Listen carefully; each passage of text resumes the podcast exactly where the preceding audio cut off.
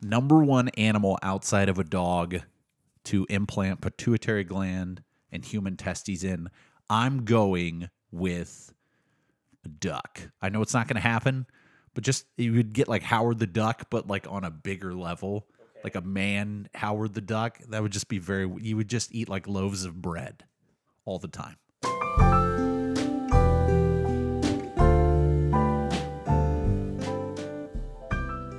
Hello and welcome to the Better the Bookshelf podcast, episode 22. In this episode, we are doing Heart of a Dog by Mikhail Bulgakov.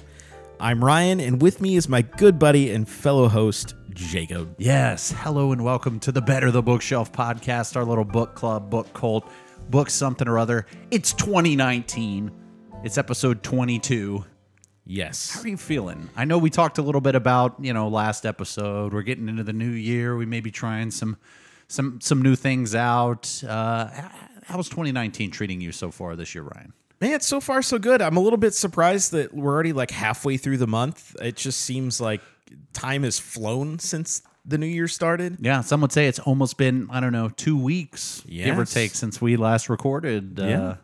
You know, at the end of the year. So Weird, weird how you can count time like that when you do a bi-weekly podcast. That is true. I have been finding myself more and more like I've been keeping track of events that go on, whether or not we've recorded that week. So it's like Yep. a record week, a release week, a record week, a release week, and it's you know it's good. It's brought a little bit of stability to uh, other areas of my life. I hear you. I, I I do the same thing very much so.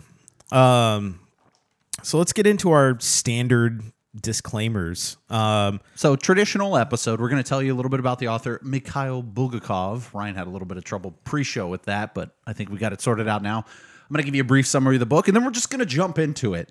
Uh, this one, this one's going to be interesting because it's Yes. a it's a shorter book, and I know we didn't have as many questions as we usually do for each other, so a lot of this is going to be spent on. Uh, I know we don't do like heavy deep dives into themes or Yeah. anything like that, but that is a, at the core a lot of what this book is about. So we're going to touch on that a little bit and maybe kind of how it relates to the thoughts that we had while reading it. And then, of course, at the end, we're going to do our patented three tier, four if we're giving it away, five if we're shooting it into space as a probe that will orbit the moon and relay information on why we didn't want this book.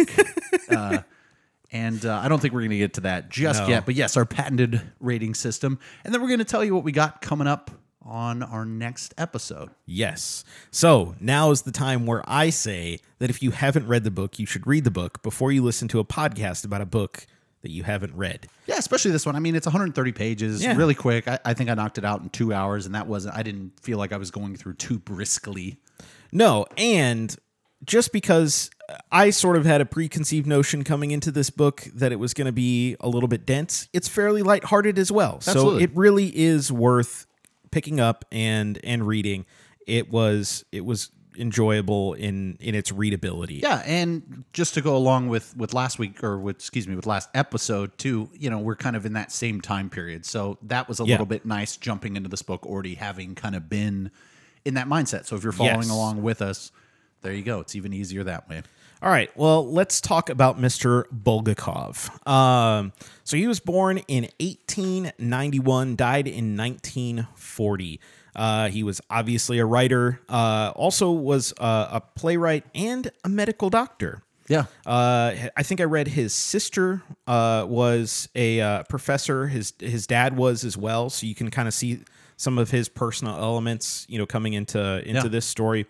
Uh, his best known work is The Master and Margarita. Uh, it's been hailed as a masterpiece of the of the 20th century. Um, interestingly enough, it inspired a couple songs. Um, so I don't know if you're a Pearl Jam fan. Yeah. I, I am. I mean, I, not a fan. I mean, I'm I'm a '90s kid, so I'm okay, familiar so- with Pearl Jam. I I like I loved the album Yield when it came out. Okay. I listened to that through and through, and there's a song on there called Pilate. Uh, that that that book, uh, the uh, Master and, and Margarita, inspired. It also inspired one of my favorite Rolling Stones songs, "Sympathy for the Devil," which I thought was was really interesting. Okay. So I went. I haven't read the book, but I went back through and listened to both songs as I was making notes of the podcast, and uh, I'm, I'm I'm really intrigued about that book uh, and and its influence on two of my favorite bands. Well, I I know we kind of discussed this like briefly, very briefly in the Yeah. pre-show meeting. You know, I had heard it. It had popped up on lists whenever I'm kind of like going through and compiling like potential you know books to read if we ever get you know short on ideas. That's kind of like we kind of have a grab bag of things that are that's not like first priority, but kind of just behind that. Yep. Whether it's you know it just has a claim and we've never heard about it or or something like that. And Master Margarita is definitely on that list of that Yep. kind of next tier book. So I'm sure we'll get around to it on the show at some point um, because it is. It's it's on that very somewhat short list of of those titles that are acclaimed and kind of hold positions based on their importance. So Yeah. And so just kind of a little bit of anecdote about the about this book and and the other book Yeah. uh is this this was originally written in the 1920s. Uh, he tried to get it published in 1925. Yes. And uh, it was rejected um, for obvious reasons, if you know anything about uh, that Bolshevik period. Uh, and, you know, obviously doesn't speak uh, very well of, of that. Um, so he wrote a play uh, after it didn't get published that was based on on this story, and the Russian secret police actually confiscated the manuscript. Yeah. They had to cancel the the the play and all of that. Uh, and then Maxim Gorky, who is another famous Russian writer, actually intervened to to recover the manuscript. So then, fast forward a few years um, to 1930, when um, the Master and uh, and Margarita uh, was written. He actually burned the original manuscript of that book because he got to a point where he felt like um, because of the, the political climate it would he would never be able to, to do anything with it. So then he actually rewrote that book um, from memory uh, after after that which i thought was was really interesting. impressive, yeah. and and the story of this book playing into you know sort of i would assume his uh, his perception of of whether or not he could complete his sort of masterpiece work. So, um, this book was first published in 1987 in Russia, uh, or I guess Well, officially, yeah, officially published because I had read too that it had the story had kind of made its way through other sort of not necessarily underground channels, but other sort of reading avenues. And in fact, it got its first English translation in 1968. Yep. I forget the guy who did it, but uh, but yeah, not officially officially published until you know 70 or excuse me 62 years later after you know initially trying. So yeah. it's interesting. So that's interesting. He, I mean, he's sounded like a like a pretty fascinating guy. Um, you know, f- just from a the perspective of you know a writer, obviously at odds with with his time and country, and not too dissimilar from the last book we read. Yeah, and that was part of the reason why this book jumped out at me to Yeah. begin with. So, but yes, Heart of a Dog by Mikhail Bulgakov. Let's get a quick dirty summary. in. Do it. Heart of a Dog is a story of Sharik or Sharikov and his journey of being turned into a man after his owner performs a surgery on him, replacing his pituitary gland and testes with that of a recently deceased man. Very just that's the plot, but it stems it. a little bit We're done. from that. Yeah. Episode over. Episode over. What do we got next week?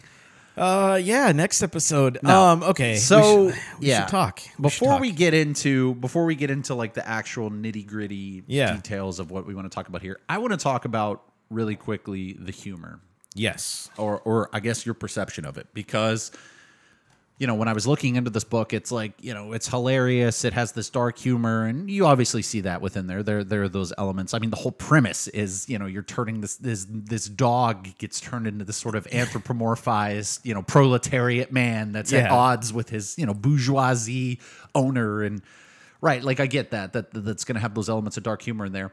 Um, but how much of that when I was reading this book, and I don't know if it's just a different sort of sensibility when it comes to sort of darker humor or mm-hmm. satire, or, or you know whether it's Russian or whether it's you know things maybe didn't quite get as nuanced through the translation or something like that. But I never really found the book all that funny. Like even like Okay. I have a pretty dark sense of humor. Like I Sure. can I can appreciate like the kind of like morbidity and, and, and elements in here that are that are kind of like on that line or the sarcasm and whatnot. Yeah. But it was never really never did I really take a moment and go like, okay, that was kind of like funny. I didn't really find any humor in here, and I don't know if that was just me or if I don't know if it was just kind of like lost in the translation. Yeah, see, I, I disagree because like the the scene where he locks himself in the bathroom, Yeah. and uh, I thought that was I thought that was funny, and you know the whole like chasing the cat thing, Yeah. and just his his demeanor, um, overall, just like with with alcohol, like at dinner and stuff, and just Yeah. he, I mean, he's like a snarky, shitty little teenager. Uh, like I I don't know, I I had the complete opposite perception. I didn't like wasn't laughing out loud or anything Yeah. like that, but I I did find it humorous. The just his his overall behavior and the absurdity of it all. Yeah, I mean, it's certainly there. It is a certain brand of um, dark humor, or just sort of that more, just like absurdist humor in a sense of like the humor derives more so, I guess, from like the situation. Like everything just builds upon that kind of like situation that he's kind of like you know a fish out of water, where it's you know necessarily. uh not even like physical humor, but kind of like in that same vein, like kind of slapsticky, but like Yeah. just again stemming from the fact that it's like, well, this is a dog that is now a man, and you know, it's kind of this whole weird dynamic, and and I I got that. It just wasn't like super duper effective on me. Like I. I, I don't know exactly what I was expecting from a humor element because you know you read the premise and you kind of get the backstory of it and you get uh, the background on here and you go like okay this isn't going to be like I'm not going to get Jeff Foxworthy jokes like Yeah. thrown in here or anything. Not that I give a crap about Jeff Foxworthy, but I don't know. The humor, the humor fell a little flat for me. Is the that was the initial thing that I got out of this? Like immediately after I put the book down, it was kind of like, oh, okay, it was interesting, Yeah. but it wasn't really like humorous to me. See, uh, wh- what were you expecting out of this book when when you came into it? Like, what was your mentality of of what you thought it was about? Like, did you think it was going to be like I thought it was gonna- satirical? Yeah, I and thought it was, but I thought it was going to be. I thought it was going to be a little bit more. I mean, at times it is a little on the nose, but I was expecting it to be a little bit more on the nose. I guess when when how direct it was. I guess in its criticism of sort of the the Soviets and and the the way that that uh, government was kind of like just this weird dysfunctional machine at the time. Yeah. And uh, like for obvious reasons, like, you know, Bulgakov couldn't have just written a book like that in 1925 and, you know, expected things to go well for him. So there is a lot more there's a lot more like subtle juxtaposition in here between, you know, our two main characters, I guess, in Philip and Sharik, um, or Sharikov. So I, you know, I did expect a little bit more of like a direct sort of satire, but Yeah. I wasn't disappointed in sort of that that secondary layer of this book. I mean, like like we talked about in the pre-show, there's layer one, which is essentially the kind of like absurdist fish out of water story, just kind of like weird, even like science fictiony elements of Mm-hmm. Yeah, like for sure. transforming the dog into a man and sort of that whole that whole like dysfunction and things and then there's the the level two is all of the sort of like allegorical satire of of just kind of the the political climate at the time and the two conf- like sort of conflicting ideas and classes when you have philip in kind of the upper class bourgeois you know Yeah. mentality and then you have Sharikov who kind of has this like proletariat sort of leftover ideas from you know as human donors and and then that's kind of sort of amplified with uh Shvonder so You know, when when I came to this book, just based on like reading the back cover, and Yeah. and, like you you tend to do a lot more research like before we ever pick something up. Um, I tend to get like the gist of something, like even like just surface level, even more than like just the back of the book. Yeah. and I had the impression of this i thought this was going to be more serious um and i thought you know I- thought it was going to more follow um sharikov or sharikov more than um more than just sort of be this uh almost like play type setting where you, you, know, Yeah. you you see everybody uh interact so i was a, i was a little bit um I guess I don't want to say like disillusioned, but I, I came to the book thinking that we were going to follow this this dog man around a bit more, and it Yeah. was not. That was not it at all. well that was that was another thing too just from a I mean I guess less even about the substance of the story and more just kind of the the way or the narrative the way it's told is how did you feel about kind of the shift in like point of view? Because like at the very beginning, we get a lot of like first person Yep. from Sharikov, and then we kind of get this like omniscient sort of top down, and then we get like bits told through like the the medical journals and medical notes, Yeah. and yeah, I mean, I guess that is true. Like coming into it, I thought it was going to be a lot more like centered on Sharikov and like Yeah. his transformation and you know I, I certainly felt like the whole him getting involved within the the local government in the sort of you know removal of cats i think it was Yeah. going to be a bigger part of the story Right.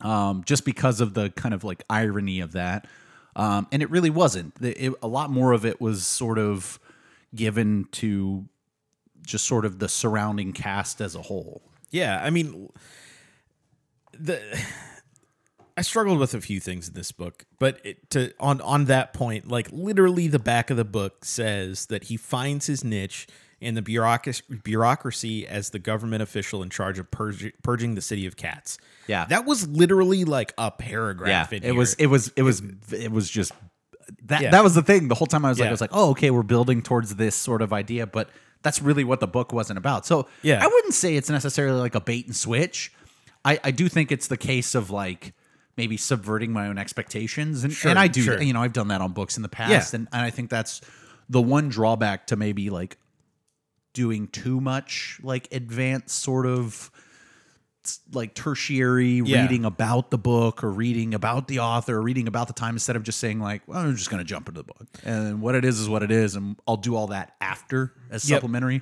i think that that that causes me to have some of those some of those perceptions that that aren't necessarily matching but still there was there was a lot good in this book um Yeah. despite the fact that I, I didn't think that the humor initially, you know, it didn't really catch me as well as maybe I would imagine like someone who would rate this book really high would. Yeah. And that the overall kind of narrative or, or at least sort of the viewpoint that we're given is not as focused on Sharikov as, as maybe you would assume. It, it is kind of like jumping around and a little bit more haphazard. Yeah, you know, one thing that that struck me about um about hit the style um that uh that he writes in is it's very similar to like if if you did read like uh the script of a play. Like Yeah. in his descriptions and stuff, it tends to be much more centered on setting the scene and the movement of characters Yeah. um, and certainly dialogue. There, there's a good bit of dialogue throughout, um, and you don't get so much a description of people. Yeah. Um, it, it, it, he very much leaves, you know, even even just the the overall sort of figure um, of uh, of Sharikov sort of open to your imagination. I mean, we get we get bits and pieces of Yeah. you know of of what he what some of his features are um certainly that he's short in stature and that he's you know ugly and he- big uh, low forehead I will and- say, yeah, that watching the uh, having watched the the Rush in 1988, they created a movie version of this. Yeah. in Russia, and watching that version, the the actor they got to depict Sharikov, it was it was strange. Not to not to be mean, but it, it you know he just had this kind of like not unfortunate isn't the right word, but it's. I, I don't know if I would appreciate being cast as like, all right, you're going to be a dog man Yeah. in this movie. And oh, did you pick me for my great acting qualities? No, we picked you because you kind of have this like overall sort of unsettling like look to you, and, and Yeah. we're just gonna play off that. I kind of I kind of pictured him as sort of like a like a little Neanderthal, you know, kind of Yeah. kind of looking guy. I, I don't know, um, but I I one appreciated that. At the same time, I found that uh, frustrating at times. Yeah. Um, but again, I I think that just goes to his probably strength as as you know being a playwright uh, as well as you know writing writing a novel. So I, I do wonder if if the Master and Margarita has the same sort of thing, or if or if he branched out a bit more um, in his in his storytelling. Um, one thing I, I did uh, forget to mention earlier that I thought was an interesting uh, kind of factoid is the the professor. Um, the the patients that he's got like rolling in, you know, to Yeah. for procedures and stuff. He was kind of poking fun of this guy Sergey uh, Vonarov, Vornarov, uh, who was he was a doctor in Paris that was. Uh, that Oh, I was- read a little bit about this. Yeah. it was like He was- trying to put monkey glands uh, in in people to like restore their virility, which is which is kind of funny. Yeah. Um, I thought that was a that was a nice little like the jab. I mean, yeah, you get the monkey ovaries, and then just the whole premise of you know, kind of the animal human gland hybrid as some sort of uh, transplant potential. So- very much kind of jabs at that. Yeah. do you want to talk about I, I feel like we we collectively me especially don't have a, a good enough grasp on like russian history uh to to maybe hit the like s- like social and political stuff quite as as well as somebody who's actually Well, sure. re- neither of us, well-read, neither but- of us have like a background in, in Right. the history of this time. Neither of us obviously grew up or, or experienced this time, but you kind of have a very like passing, I guess, knowledge of sort of the situation there and your Yeah. sort of that political climate with your sort of class division and, and so I mean like even with even within just the Bolshevik revolution and this kind of like uprising and, and collectivism and and just I mean you know a lot of it if you've looked into communism or just like sort of read about sort of Marxist theory or any of this other stuff that you kind of get an idea of the baseline levels of how that government at least at least starting off as operating now granted we know that you know even for a communist government it tends to sort of favor kind of an authoritarian Sure. author- you know dictatorship where you sort of keep everything in line and the perception is that it's like oh you know if everyone's equal and we lift all these people up that it's going to benefit you know our lowest people the most and the reality of it is is they're the ones that ended up you know kind of suffering from it the most due to Right. this because you still have this these layers of, of corruption and and sort of political maneuvering that we see in the book when Philip is kind of like eliciting help from you know a higher up to to get his way and Yep. you know we I, I don't again I, i'm not super familiar with every little aspect of the time but there is kind of like a cursory knowledge of of those dynamics especially especially within sort of classes or class sort of perceptions because i don't think that that's just unique to Yeah. the soviet union in this time or or, or or or really the soviet union in general i mean if you look at societies throughout the world anytime you have these like delineations of ideas amongst classes or or at least sort of these gaps whether it's wealth whether it's education whether it's ethnicity religion all these other things you obviously have you know the idea of this sort of class division and how do you get this sort of how do you break those barriers down and i think that's Right. that was one of the things that was interesting in this book is kind of the whole premise of like well you know, initially it's like we get we get uh, Sharikov here, and and you know how does this interact? Because he kind of represents the proletariat, and Philip represents the bourgeois, and can you break down these barriers to coexist? And then at the end, we're led to believe what you know the message is maybe not. Right. or, or that maybe Philip is still hopeful because we kind of are left on the on the end with him getting another pituitary gland, seemingly the thought of maybe doing another experiment to try to break down this barrier. So that that was what I kind of got from from that a little bit more so than like the actual physical details of uh, of like Soviet government at the time. Yeah, and I I sort of looked at it more on the level of like the the transition. So, you know, there's there's definitely the um the metaphor of, you know, Russia went through this this massive massive change, you know, in the Bolshevik revolution and suddenly there is a a new set of ideals that are, you know, like you mentioned, in a very authoritarian manner, uh, are being, you know, enforced on on the population, and um, the the fact that you know the the the dog was was transformed in this household, and you know he couldn't convert to you know the behavior of of the professor and and vice versa. Like that you know they were just at odds. I mean so there's there's the social commentary you know there as well that um it is it is difficult to one transform everybody to you know a, a common set of ideals um you know but also there there is often you know no compromise you know in in lifestyles and you know establishment and certainly there are ways to to get around those things too um you know and and some of those are old fashioned you know bribery and and uh networking and Absolutely. uh, and and all of that kind of stuff. You know, I I, I thought that um, it was really interesting to see how similar the professors um, wanted to like hold on to the like manners and um, privilege, the the dinners, the servant, um, you know, the routine. Uh, the cleanliness, uh, just like the count in uh, in a gentleman in Moscow. I, th- I thought this was a really interesting compliment um, to that character, and and you know I'm sure this this was uh, source material for uh, for Towles as well um, when when he was you know researching that book. But Oh, sure. It had to at least, you know, come up in some tertiary way. yeah, but I mean, if if you think about just the the idea of sort of like forcing ideals on you know a, a population, I mean, think about like you know the war in Afghanistan uh, or Iraq, you know, for that matter. I mean, you know, we went in there, we being you know America.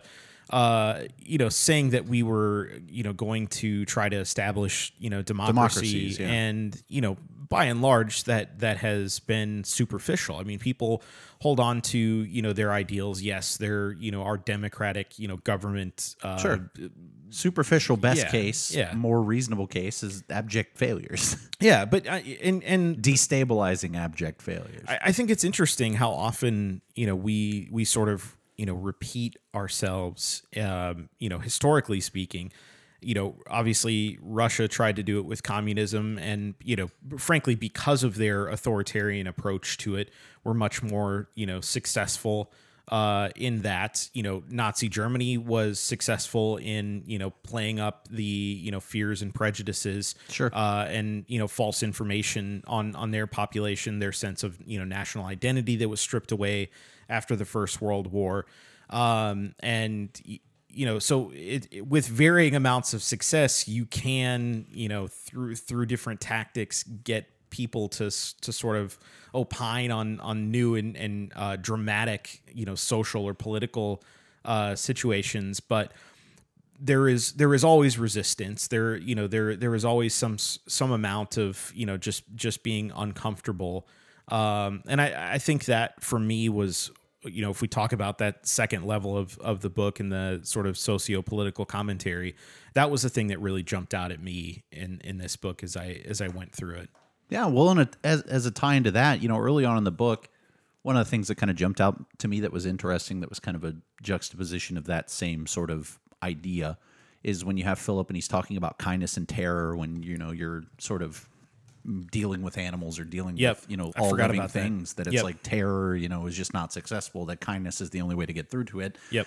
and you know and in some sort of prophetic fashion you know because i guess this was still you know this was still early on sort of within that that new communist regime and you don't get into the you know it's sort of foreshadowing the later you know your your gulags and your forced you know compulsory you know uh, I guess just sort of opinions and ideals, and you got to toe the line, or else you're going to be sent to a work camp or shot or killed. And right yeah, you know, in the end, you know, it, it kind of ended up collapsing on itself because it wasn't really founded in a way that I guess seemingly you would do to be successful. I mean, everything just sort of collapsed. And another thing that you see with Philip too is, you know, in the book, it's it's not that he's like diametrically opposed to anything ideologically with with the Soviets or, or with anything within that government. He just simply is I guess in awe of the of seemingly the back like the backwardsness or inefficiency of like the things that they do, whether it's the Right. electricity going off seemingly once a month or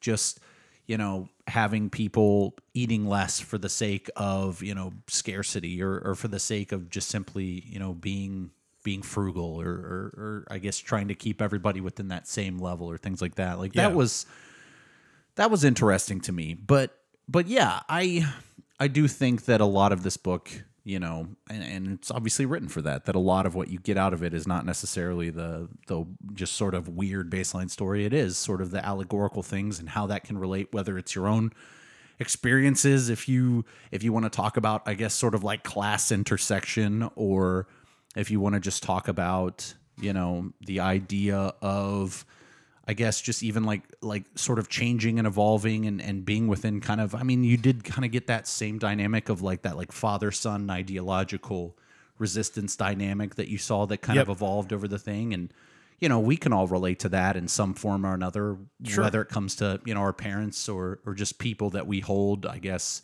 in, you know, respectable positions in our minds, whether it's mentors, teachers, you know, coworkers, bosses, things like that, where you Yeah. have sort of this ideological, you know, tension or, or difference with them. And yeah, there's a lot that that relates to that. So I mean, that would that that's one of the few questions that I would have about this book is was there anything that kind of jumped out to you personally as far as when we talk about class intersection or we talk about um, just sort of that that sort of difference of opinions within sort of a, a structure, whether it's a family unit, whether it's you know in education or work or anything like that.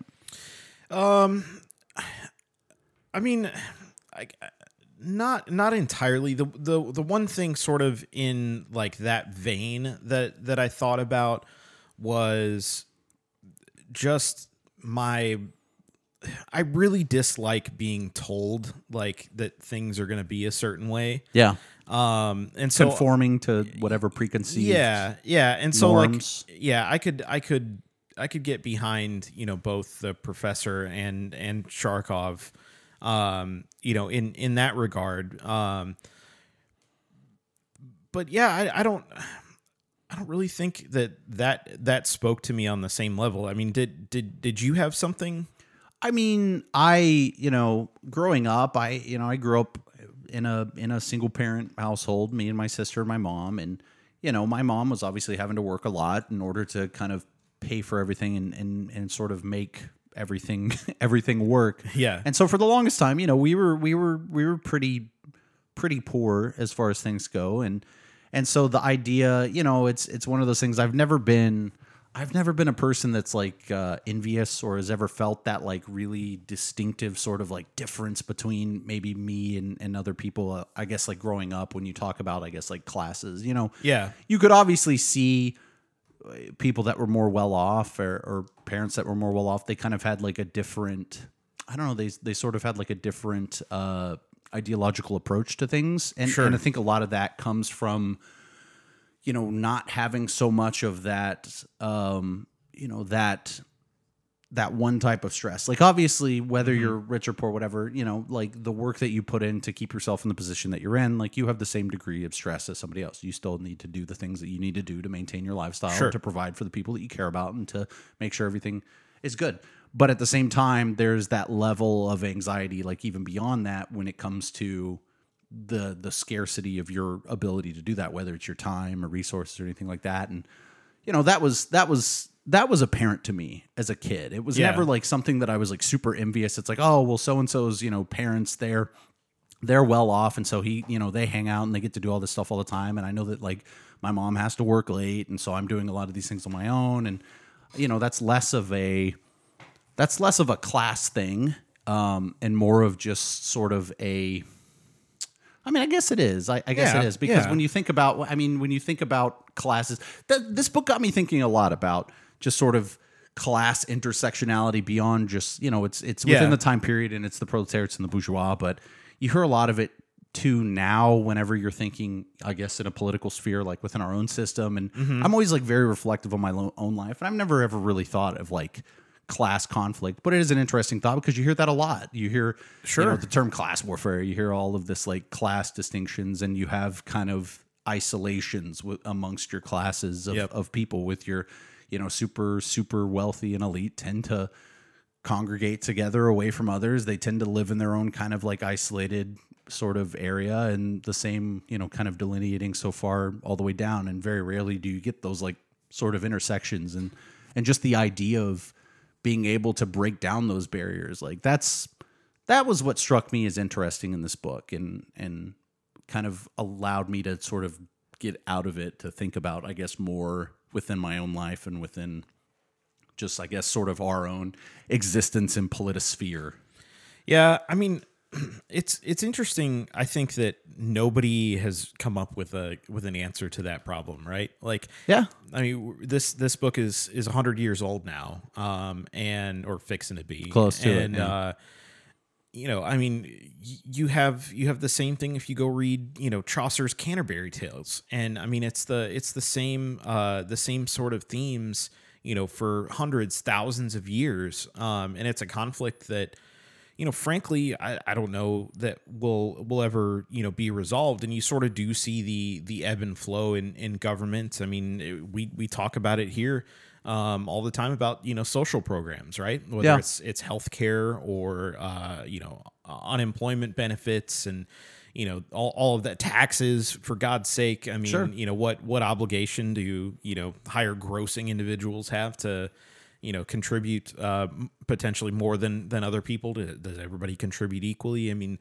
there it doesn't matter what what country what you know political system nobody's come up with you know a uh, i would even argue half decent you know way of of sort of breaking those things down. And Sure. uh, yeah, it's uh, it's an interesting thing. I, I think this is this is a book. I almost went back um, the last couple days and uh, and reread it. Just Yeah. having read some some additional things um, online and and got some additional context for like the revolution and just the time period. I, I kind of wanted to go back and see how that influenced the second read, but I just didn't get around to it. But one thing I did think about, and I wondered Yeah. if you thought about it, Okay. was you know the the whole idea of um like you know genetic modification eugenics Yeah. like did that any anything jump out at you as like uh like did you have a Well- response to what he what the professor was so, doing Yeah, I mean, it was weird because you know a lot of it too in that time period. I mean, even within the the early 20th century, so your your teens all the way up to the 30s. I mean, eugenics was a big deal, especially like even within America. You had like Yep. whole. We had talked about this God way back when on Plot Against America when you're talking about you know. FDR, who was kind of the tail end of the progressives, but he's a good friend with Woodrow Wilson. And then you have Woodrow Wilson, who like really there was an author, uh, Madison Grant, who I forget the name of the book now, but it was like all about sort of like preserving the like intellectual and like uh, genetic superior superiority of the white race over this, uh, and you know Hitler and Woodrow Wilson were Yeah. like big Madison Grant fans or whatever. So it doesn't surprise me at all, like this sort of like idea, and, and not that it this is necessarily eugenics, but within that same sort of like experimental, like human. Um, whether you know the whole premise supposedly was to see if this procedure would be able to be done on humans to other humans, right? yeah But uh, yeah, I mean, I guess it, it would be it would be unfair to label like genetic engineering now as eugenics 2.0 because I don't think that that's what it is. yeah But in the same vein, it does kind of skirt that line of like acceptable sort of human remodeling or, or anything like that. Or, or I guess looking at human beings as sort of like the human existence is correctable in some ways, Sure. which is. It, it is. It's it's a weird thing. You know, I had read about this. Uh, God, it might have actually even been within the last week. There was a survey when it comes to sort of like genome therapy or genetic engineering, where it was they were they were sampling people to see sort of their agreement versus disagreement for different types of genetic engineering, whether it was going towards like eliminating specific genetic diseases that could be identified and eliminated out. And Right. a lot of people, most most everyone was in favor of those and eliminating those within, you know, I guess gene therapy or, Yeah. or early on. And then on the same vein, the other was was more of a you know cosmetic or or other sorts of things within uh, less less like emergency or, or, or medical related and more i guess like the idea of creating designer babies right? Yeah, like i yeah. want my baby to have certain features and you know all these other things.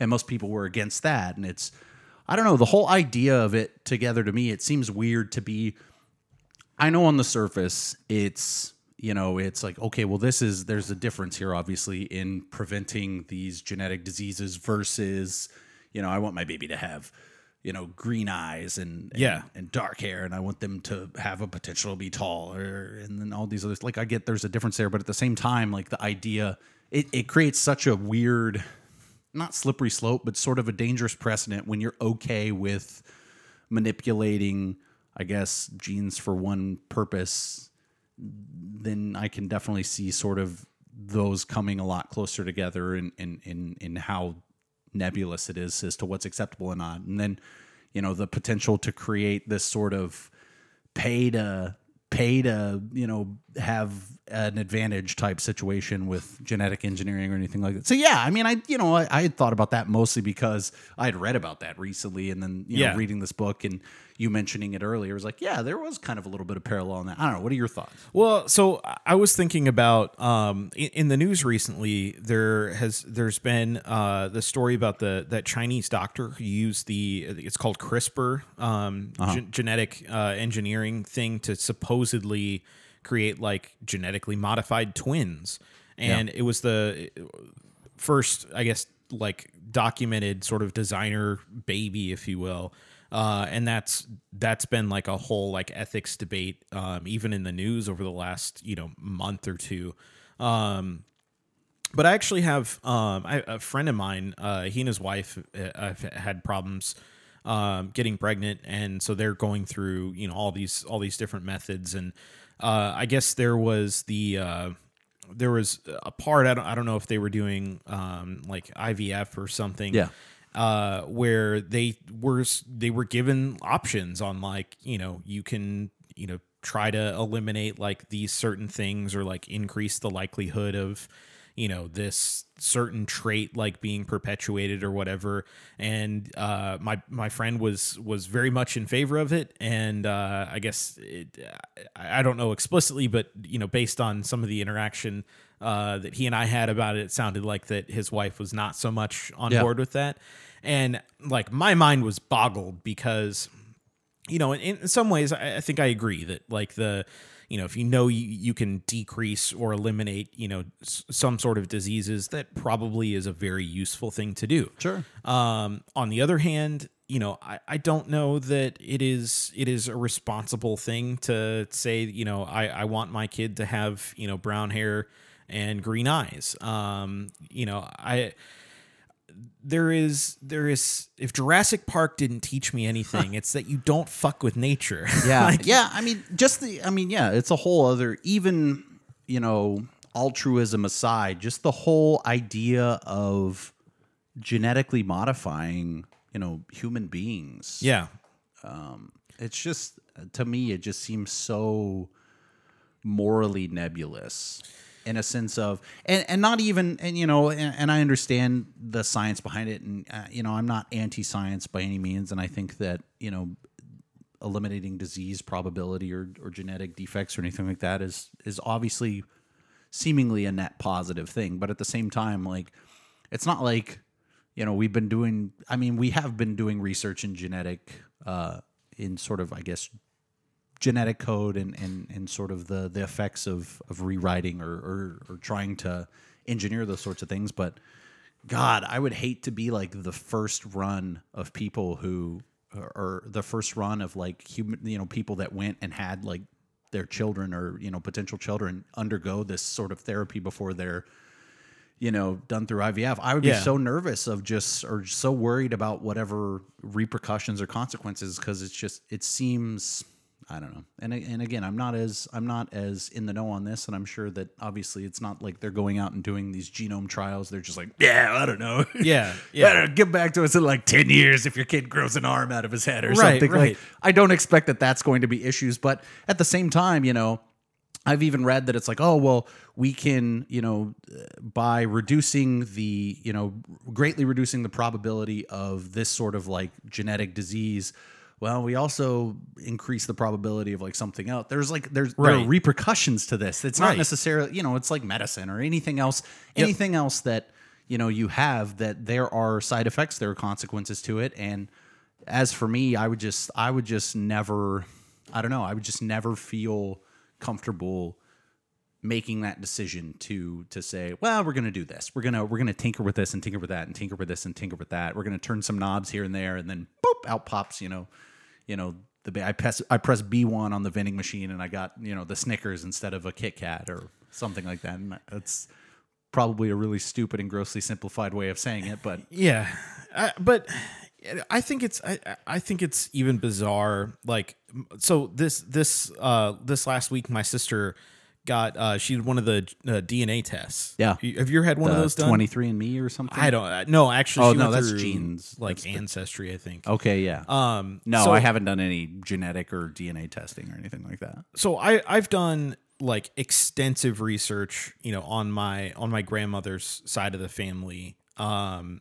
and uh, I, I we know some of our like uh, American heritage on on my grandfather's side and my dad's side because he died when when I was a kid. We don't Yeah. really know like what was over there. So anyway, my my sister decided to do this this genetic test and kind of kind of see where things were.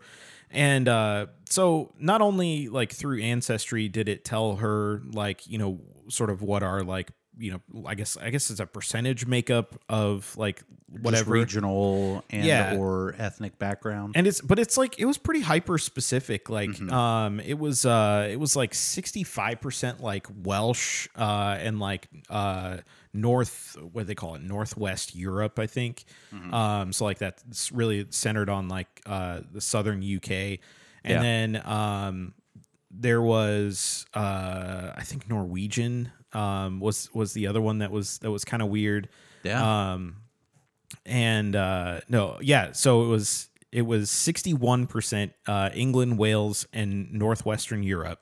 uh, Sixteen percent Ireland and Scotland. uh, Nine percent Norway, and then uh, eight percent Sweden, and then everything else is just sort of trace after that. But uh, nowhere, even though I know that I'm an eighth German, um, and I've traced my uh, my family from Germany back uh five generations Yeah. and they're all like you know in germany or or or poland uh none of that even popped up uh which Yeah. well and all of it's sort of gradient too um but i thought that was that was interesting that that wasn't stronger but um so that was kind of weird and then um the other the other part that was that was odd was that um then going through ancestry she could then link up her dna results with other like family members who had done the same. So like one of uh one of our like she's my second cousin once removed um she had done it before and she's been working on some genealogy stuff. She popped on my sister's report as you know being a second cousin and 20 other people uh as well that she didn't know. And so that's it's kind of weird that you can like you know make those those sort of connections through through DNA and it I don't know I find the whole thing just really creepy. Yeah. Um I, I actually I, I I read an article and I wrote a poem the other day um about this this exact subject and you know, I think the other part about the genetic engineering is that we don't even fully understand the DNA in and of itself. We don't understand all the markers, um, you know, that that point toward traits. But I have a I have a little list of things that we have figured out in in DNA. Okay. And I'm gonna see if if this uh, this is interesting to you. Blows my mind. Let's go. So ancestral origins, of course Yeah. uh, likelihood of some cancer, lung, or liver disease. Yeah. Useful. Uh, what type of earwax you can produce. Okay. Super useful. Uh, the your mosquito attraction frequency, like your factor of of like mosquito bites. Okay. Didn't know that was a thing. Interesting. Um, your predisposition to um, uh, uh, match musical pitches. really? Okay. Genetic. Interesting. Uh, if you uh, your chances of being uh, afraid of heights or spiders, That doesn't surprise me. and whether or not you find cilantro offensive.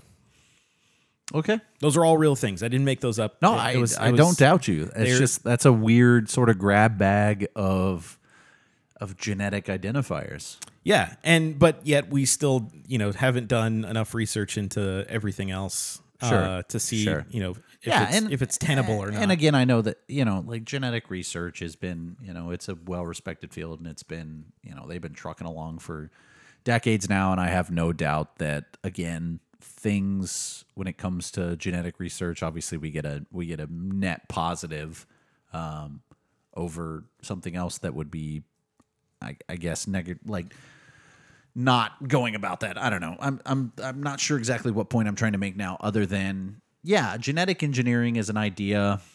I can understand the the concept and the net positives behind it, but on a personal level, I it's a slippery slope thing for me. Yeah. In that when you make something acceptable, I can see sort of that gap expanding, expanding, and just the idea of sort of engineering human beings. Uh, that's just creepy to me. Yeah, I I totally agree. Um, all right, should we get into into ratings? Yeah, I've got nothing else. I mean, again, uh, you know, this book, uh, I think we benefited from having read uh, A Gentleman in Moscow, and I definitely think that on a satire level, I'll just go ahead and jump into my rating on oh, this. Oh, all right. I'm I gonna like- keep it. You know, I, I showed up today and I was very I was very hesitant about, you know, what I thought about this book because it's not something I'm super eager to go back and reread. Um, it's definitely not a universal recommendation for me. There are a few people I know that I would recommend this to. Um, I mean, it's a short read, so it's Yeah. not something that's like grueling to get through. It's it's it's it's relatively well well written. It's pretty easy to digest. So overall, I would say you know it has value enough to keep for me. I'm gonna put it on the bottom shelf Okay. um, for those reasons there. I mean, I, I I wasn't too terribly like blown away or floored by it, but I thought it was an interesting enough read that I'm willing to recommend it to a few people. And uh, yeah, so bottom shelf for me. All right. You know, I, I think, uh, again, I think this was a really good compliment to A Gentleman in Moscow. I think that book sort of piqued my interest in sort of the the subject of, you know, classes changing, you know, and Oh, absolutely. and, I- and, and all of that. I think if we came into this book raw, like I feel like we would both have a little bit different opinions on it than maybe having come in already with our mindset in that era. for sure. And you know, it's it's kind of made me realize that in my like sort of literary canon of of things that I've that I've read, there is a giant hole um, of just sort of Russian literature and and that whole like era. Um, so it's it's been really interesting getting you know two back to back books that that deal on uh, you know some of the social and, and political themes of of the era. So um, I think you know this this book we didn't you know talk terribly much about the actual contents of of of the pages, but you know I found it a, a quick read. It was enjoyable. It was one thing that um, you know that I kept wanting to to go back to and, and read some more. Um, I'm gonna put it on my middle shelf. I think I think there's a lot here. I will definitely reread this at some point, uh, maybe on a road trip or something. Uh, but I, I think I think this has value. Um, I don't know who I would necessarily recommend it to, other than you know maybe somebody who doesn't have the time to read you know 500 pages of A Gentleman in Moscow, and they can still kind of get some of the themes. I don't want to turn anybody away from that book because it's still just such a great book. Oh yeah, absolutely. Uh, but this one, th- this one, I, th- I think you can get a lot of the a lot of the themes if you uh, if you read it and then think about it. absolutely. And then go watch the go watch the movie. It's on YouTube for free. Yeah, I might actually do that. Yeah, I just searched because it comes up as A Dog's Heart.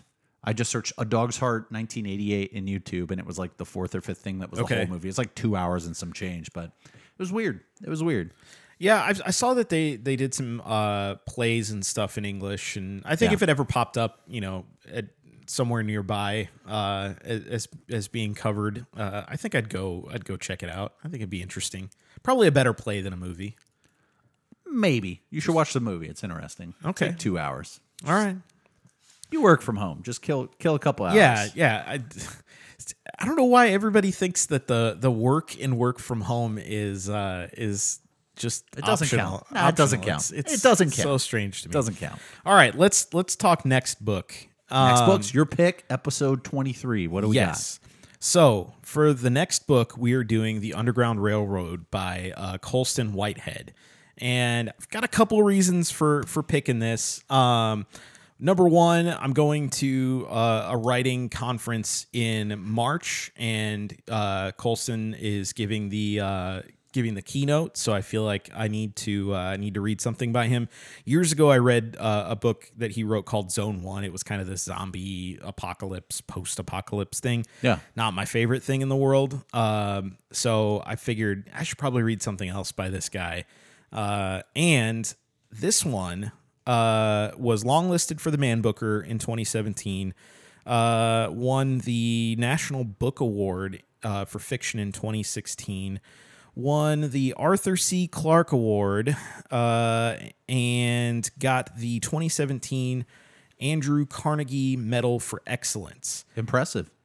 not as impressive as it is also the 2017 Pulitzer Prize winner for fiction.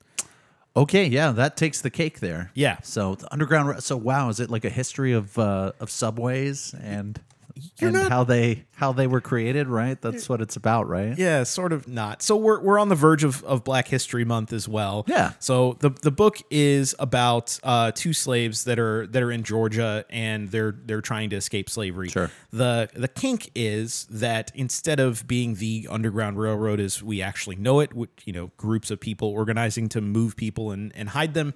It is actually like a rail system that that is built. Interesting. Yeah, so it's kind of an alternative history uh, kind of take on it. So I'm excited uh, to to read this. Um, I think I think it's gonna be it's gonna be interesting. And if not, then we can we can shit on the Pulitzer and talk about how ridiculous it is. It'll be interesting because I've been thinking about you know ever since the probably like September of last year. I've been thinking about trying to get a, a Toni Morrison book in here, and she Yeah. writes a lot about the that period as well. So maybe maybe a follow up after this. We may we may just do back to back double dip episodes of those periods. So I wouldn't hate it. Morrison is definitely on on my list of uh, of people that I haven't read and I feel guilty about not having read. yeah, Uh, so again, next episode is the Underground Railroad by Colson Whitehead. Follow us on Twitter at Better Bookshelf. Uh, I'm going to try to keep our our books pinned uh, on our tweets, and I announce them as soon as we as soon as we decide. So you'll hear them a little bit quicker on there than you will on the podcast. That being said, thank you for listening to this week's episode, and until next time.